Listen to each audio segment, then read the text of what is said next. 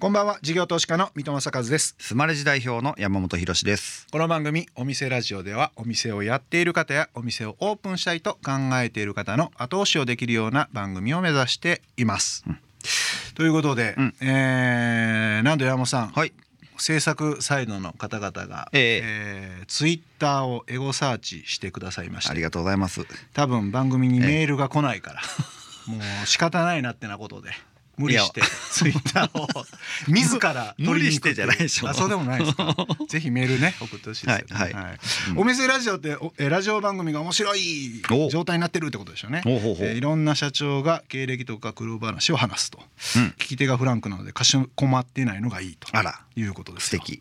お店ラジオに来てくださってるゲストってはい。相当な人たちなんで、まあもう1年ぐらい経ちますけどうん。思ってた以上の人たちが来てくださってね。すごい人たち来てます。だから私なんかはいはい収録も最初は T シャツで来てましたけど今もうスーツで来てます嘘つけ。思いっきり T シャツやないか。というのが一つです。10月でもう一つは Voicy をザッピングしていて刺さった番組お店ラジオ。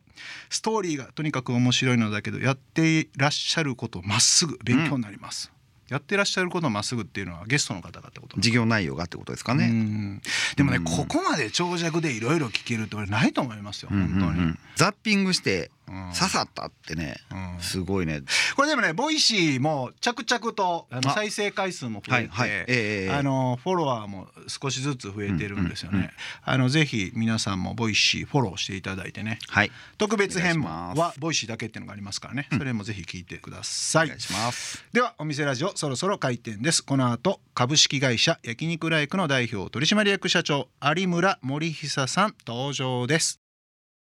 さあお店ラジオオープンです。ゲストは株式会社焼肉ライクの代表取締役社長有村森久さんです。今週もよろしくお願いします。よろしくお願いします。もともとは飲食をずずっとされてた感じなんですか？その最初のそうですね。えっはい。ともともとはですね飲食の会社を経営13年ほどおしておりました。それはもうはい学生からそのはい出てからって感じなんですか、えっとまあ大学を中退して、うん。えっと1年間飲食会社えーで、まあ、店長経験を積んで、まあ、高校の同級生と一緒にですねあと23歳の時ですかね虎ノ門に1号店目を出店をし、うん。えーでそこから13年間で、えっと、13店舗の経営をしておりました。えそれどんなお店を最初にやられたんですか？干物居酒屋。干物居酒屋。干物と焼酎の居酒屋ををやってまして、まあ、そのそういう和食系の居酒屋を数店舗展開をしで途中で2009年に魚串っていうですねあの、はい、魚を切り身にして、えー串に刺し焼き鳥のような形の焼き魚のお店をあの10店舗ぐらいしまして。えーでそんな時にですね、まあ、ダイニングイノベーションという、まあ、僕の属しているうグループのですね、うん。あの創業者の西山がですね西山塾というですねはいはい。まあ、私塾なんですが、まあ、若手経営者にこう今までのそのノウハウであったりだとか、うん。えー業態の開発をお教える会みたいなのがありまして、まあ、西山はその牛角とか温野菜とかをこう創業したあの人間なんですがそこにえーこうおジョインさせてえーもらう機会がありましてその時に飲食を今まで感覚でこう経営をしてたんですけど、まあ、ちょうどこれ以上伸ばしていくのがあの自分の中で分からなかったんですね方法が。13店舗ぐらいから。はい、13店舗の状態が多分50とか4年ぐらい。100になるイメージがあんまあそうですそうです。でそんな時にやっぱもう一度勉強しないとダメだなと。思ったんですね。でそんな時にこのお西山からですね誘いを受けてというか、はい。えー今まあそういう焼肉の新しい業態も考えていると。うん。これをまあ一緒にやらないかみたいな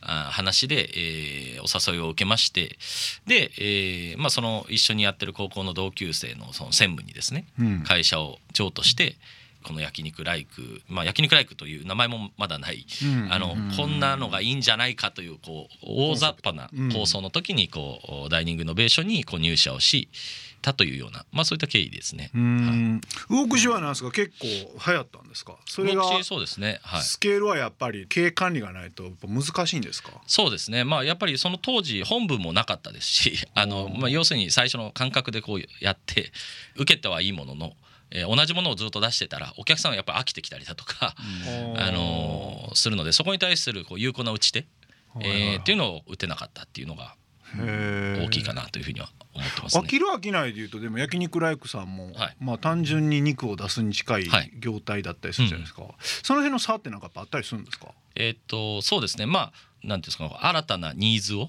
うん掘り起こしたりだとか、まあ例えば、えー焼肉定食としてあの今出してるんですけどお酒と一緒にこう楽しむ人もいらっしゃったりだとか食べ放題はいはいはいのようなこう自由にこう食べたいという人がいたりだとか、はなんかそういう膨らましていくというかですね、はいはいはい店舗の拡大とともにこうどんどん広げていく。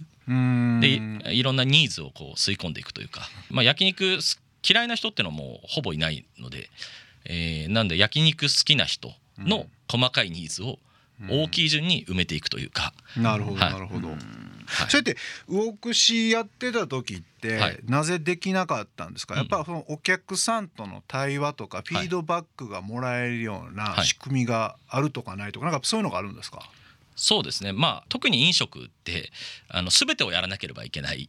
うん。あの要するに製造からあの教育ももちろんですしメニュー開発であったりだとか、やることが多岐にわたっている。そうですよね。うん。経営の総合格闘技って私は飲食業のことを呼んでるんですけども はい。あれだけ経営学の全てを詰め込まないといけなはい。いビジネスってないのにみんなやるなって私はいつも言ってるんですけど。かつもう世界一激しい、ね。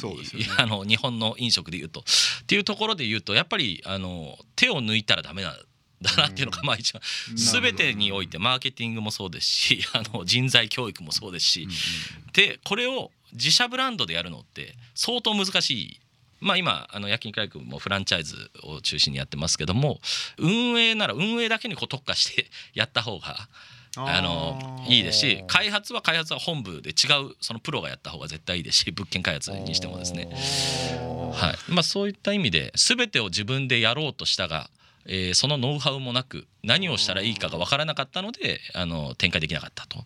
その辺はじゃあはいやっぱり結構餅は餅屋じゃないけど、ある程度分業体制が引ける設計はで業態を開発するぐらいにしとかないと、スケールで数十店舗やっていこうってなるとやっぱそこをちゃんと考えた上であの業態自体も作っとかないとやっぱ難しいんですいや難しいと思いますね。作る設計っていうか。そうですし、はい。はあなるほどな。あの FC の話出てきたんでぜひ聞いてみたいんですけど FC はどのぐらいのタイミングからどんな感じでこう始まっていくイメージになるんですか、FC は4店舗目から FC, で展開をし、えっと今その90店舗あるうちの83店舗は FC です。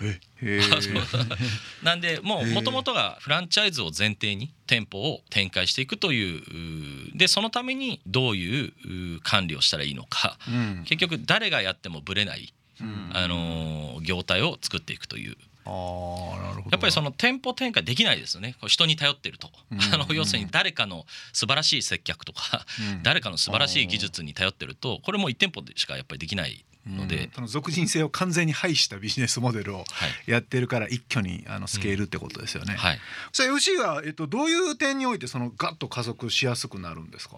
まず資金調達の部分で言うと、お資金は FC さんが調達をしたものはいはい。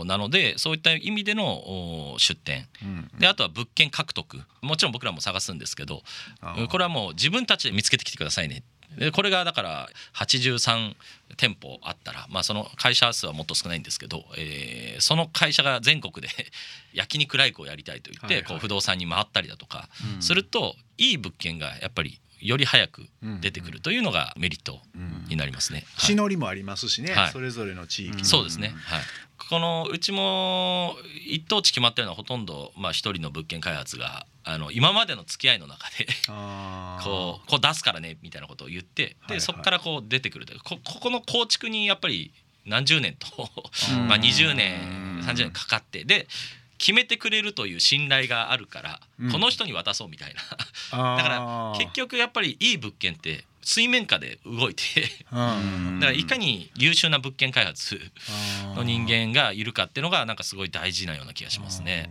それってでも、はい。いい業態ができたらえ物件オーナーがはいもう入ってほしいってなっていくじゃないですか。で、えーその業態を作るのが先か、はいはい。その物件オーナーが気に入ってくれるような業態になるかどうかって結構これもう鶏卵だったりするんですけはいはどどの辺ぐらいがそれってやっぱ変わってくるんですか？舗が実際にあるとやっぱり物件オーナーは必ず見に行きますので。でその時にに例えばうちで言うとあの結構焼肉屋ってハードル高いんですけどあのやっぱりあの大家さんからしたら油ギトギトになったりとかうん。なんかそういうの嫌じゃないですか。うん。あの火災の危険であったりだとか。で僕らはやっぱりその店内が油っぽくないというか まずあのまあメインロースターでやってますしえですね。でかつやっぱりその火災が一番のリスクなのでそこはえっとやっぱりもう限りなく出さないような仕組みをこんなことをやってますみたいなことをまあ大家さんに説明しで実際にあこんなお店があるとこう町の人に求められてるねみたいな。うん。あなだったらやりたいとか。うん。なんかそう言っていただけることが多いかもしれないですね。えーお送りしているのは有村さんセレクトの一曲、えーなんでこの曲を選ばれたんでしょうか？あの僕結構暗い歌が好きでして。あのでこれ歌詞がですね、まあ、非常になんかこう心に響くというか、えーこう抑圧されたところから解放されたいみたいな、そういう思いがですねその歌い方であったりだとか、まあ、裸足で歌うことがあのあるんですけど魂が憑依したみたいななんかそんなところがですね伝わってきてあの非常に好きな歌です。はい。えーお送りしたのは鬼塚千尋さんの月光でした。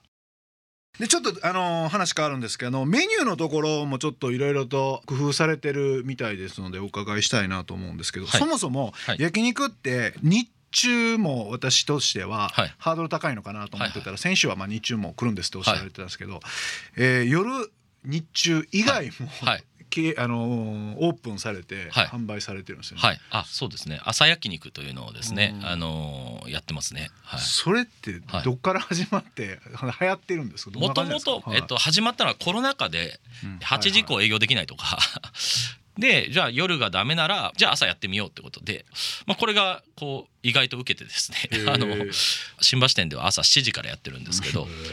あの夜勤明けの方であったりだとか、うん。えーあとは早めに出社をされて、まあ、朝食を食べる方であったりだとかあの朝一焼肉で食べて出社するんですか、そうですね。でこれ実際にですね食べてみると一日がめちゃくちゃエネルギッシュにこう過ごせるんですね。結構癖になってというか。でかつまあ550円でですね焼肉セットがこう食べられるようなあのまあえー海苔とかがついてまあご飯もおかわり自由ですしっていうのは意外といけるなと。へえなるほどな。他にもなんかいろんなメニューを考えてはい。出されてますよね。どういう感じでこう、メニュー開発っていうか、はい。進めていってるんですか？えーっとそうですねなんでまずどういう層がいるかなっていったところを明確にしていきます。で例えば日高屋さんでうん。一人飲みをされている方はいはい。を見てあこういう方が焼肉ライクでもし同じような需要でするためにはどうしたらいいのかなみたいな、うんうん。あのまあそれは分かんないです。提灯を上げることなのかもしれないですし、まあ、ドリンクの値段をもうちょっと下げることかもしれないですしちょい飲みセットを作ることなのかもしれないですけど、まあ、そそういうう発想でまずターゲットを明確にしてそこに対してのこうメニューを開発していくっていう新メガホセットっていうですね、まあ、食べ放題のあのメニューをやってたりだとかするんですけども、あー僕ら、あのー肉の品種は少ないんですね。これはやっぱファーストフードおなのでいろんな種類を食べたいっていうこのニーズには僕らは応えられないな。ただ一人で行ける人が少ないけどなんかこう無心に食べたい人はいっぱいいるんじゃないかなとかあとは食べ放題って結構焦るというか元を取らなきゃみたいな 気持ちってあるじゃないですか。な。なんかもうなんで最初の方にこういっぱい頼むみたいな、はいはいでも結果、えー、と大体まあじゃあ例えば90分だとしても60分ぐらいではもうお腹いっぱいになってるじゃないですか。結構はいはい。はい最初でもこのなんか最初の焦りがすごい嫌だなと思って。焦りな。焦りそれはなんかこうストレス発散で多分食べ放題使う人も非常に多いと思ってて。なんでまあそういう過程に立ってまあ品種はいっぱい出せないけども品種実は3種類だけなんですね。肉の食べ放題セットっていうのは。この3種類だけを食べ放題できると。でも1人で行けるっていうのとプラス7時間食べ放題。長い長いだから焦らずに ゆっくり食べてねと。まあこれが非常に人気で。人気なんですか？あ人気です人気です。蓋を開けてみたら滞在時間1時間なんですよでこれ面白いじゃないですか、あの結果ななんでかというともうお腹いっぱいになってるんですよね。もう1時間もあれば、でかつまあ一人で行ってるのでコミュニケーションとして行ってるわけではないので、うんその長居する理由があんまりない。でね。もう満足してるのでうん。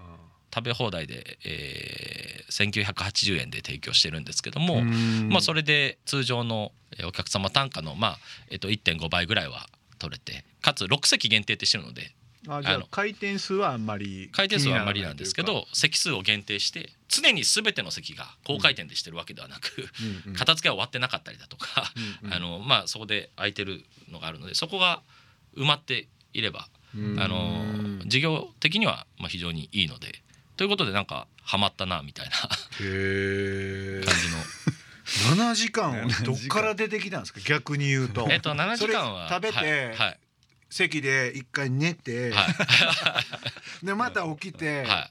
えー朝飯の次の昼飯食べようみたいな、はいはいすごい性悪説に立てばそんなやつもいるんじゃないのってこれ会議だとね絶対そういうの出てくると思うんですけど、そういうの問題起きないのかとかってディスカッションもなかったんですか？いやもちろんディスカッションありましたしああのスタッフがあのにとってこうモチベーションが下がるというか、はいはいそういうのだとちょっと嫌だねみたいな、あの話はあったんですけど、まあ、まあ実際に一回やってみようっていうこととでこの7時間にしたのは、えっと、11時から6時までなんですね。はい。でアイドルタイムっていうのはやっぱり、えー常に満席になってるわけではなくて、えー2時から、えっと6時までっていうのは比較的うん。席が空いている、時間帯なのでであれば、えーお昼からまあ夜のピークまでの間、うん。えーを開放するっていうランチもかぶるんですね。そうですね。あのなんかそこら辺はですねせめぎ合いでして、あのそれは何とのせめぎ合いかというと PR とのせめぎ合い、えーなんですね。でやっぱりどっちが面白いかというあの、うんうんうん2時から6時までは、えっと、なんか普通だなって。あのそれはもうなんかこっち側の店舗都合がスケスケですスケスケじゃないですか。いや確違う違うんだと。はいはいはい。で7時間食べ放題だとななんだそれってなるじゃないですか。でこれがなんかその僕ら、まあ、アイデンティティの一つとしてやっぱりユニークな企画を出し続けるというのもなんか一つのあの大事なユーモア。うんうん。ユーモアなんか非常に大事にしてまして。であなんかライクまたアホなことやってるよねみたいな、うんうん。そんなのをこうやっていきたいなと。でそれでまずはこのお客様にインパクトを与えてうん。ちょっと面白いねってなってでその後事業的に成り立たせるのはなんかもうこっちの手腕というか、はいはいはい あのクレームが多かったりだとかしたらまた変えていけばいいだけの話なのでまずやってみないとわからない。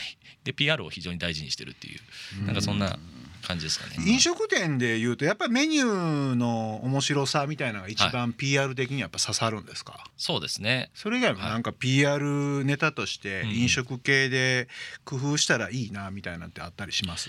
なんかやっぱりその時流に合ってるかどうかっていうのは非常に大事にしてますね。えっと、ね。例えばだから、先ほど言った朝焼肉の話で言うと、はい。夜営業できないというのを通達が出た瞬間にうん。すぐやる。これをだから1ヶ月後にやってもやっぱ遅いというかあー。なるほど話題がそれになってる時に即座に反応してやる。でそのために僕らそのマーケ部の中で「えーワンデーワンアイデアっていうですね、まあ、社内 SNS でまあ、そういうグループを作ってどうやったらうん。メディアの方に取り上げてもらえるかっていうのを一人一個ずつ毎日出すみたいな。大喜利してるんですか？大大喜利して、えっと一日一個しんどいですね、はい、でもそれが文化となりでその中から、えっと、出てきたアイディアが結構ありますね。サブスクとかもそうなんですか？あサブスクは、えっと、僕がですね あの僕はジムにあの最近通い始めて、うん。食事とかをですね非常にあのこだわるというか管理あ管理されるじゃないですか。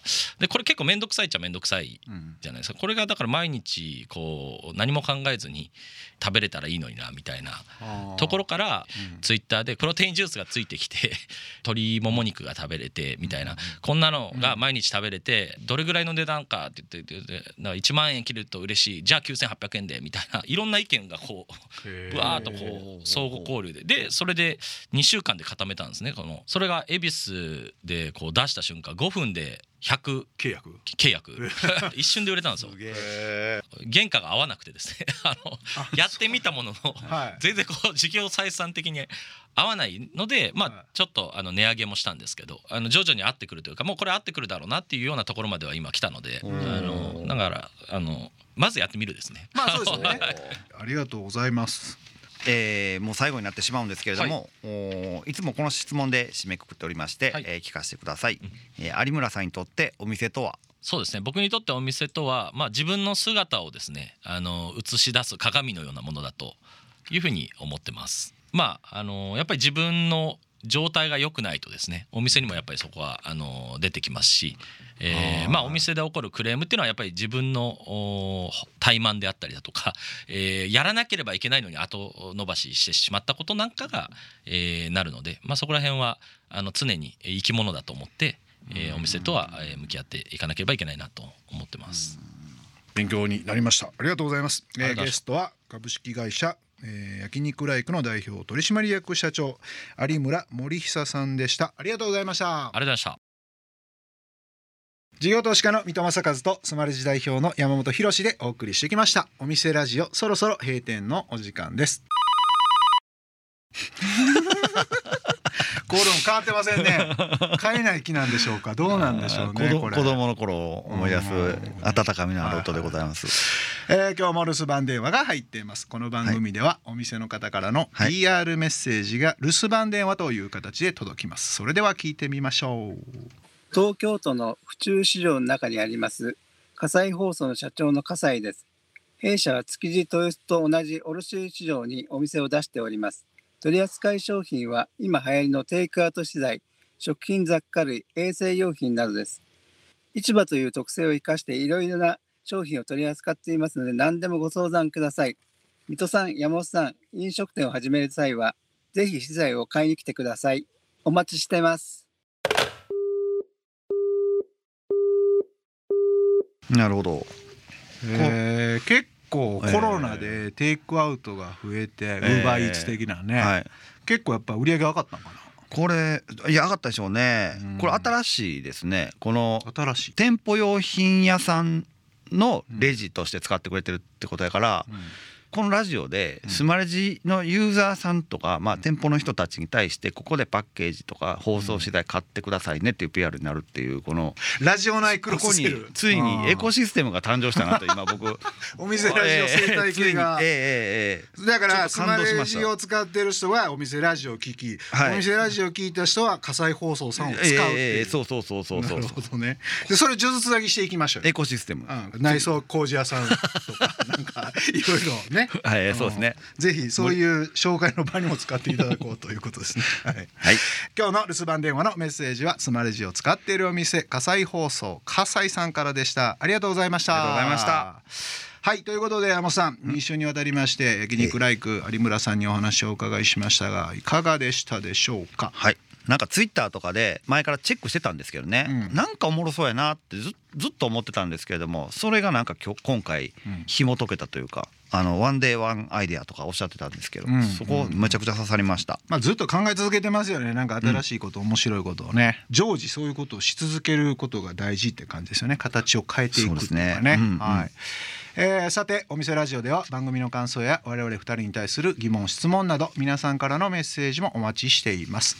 メッセージの宛先はメールアドレスお店アットインター FM.jp お店アットインター FM.jp までお送りください。えースマレジの公式ツイッターでもメッセージを受け付け中です、番組で読んでほしい人ややってほしいことなど何でもお待ちしています。ダイレクトメールではなくてハッシュタグお店ラジオとつけてつぶやいてください、私から必ずお返事いたします。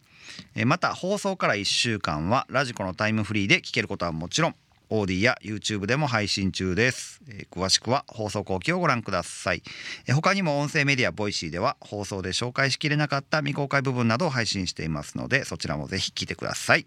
それではここまでのお相手は水戸正和と山本博史でした。お店ラジオまた来週ご来店お待ちしています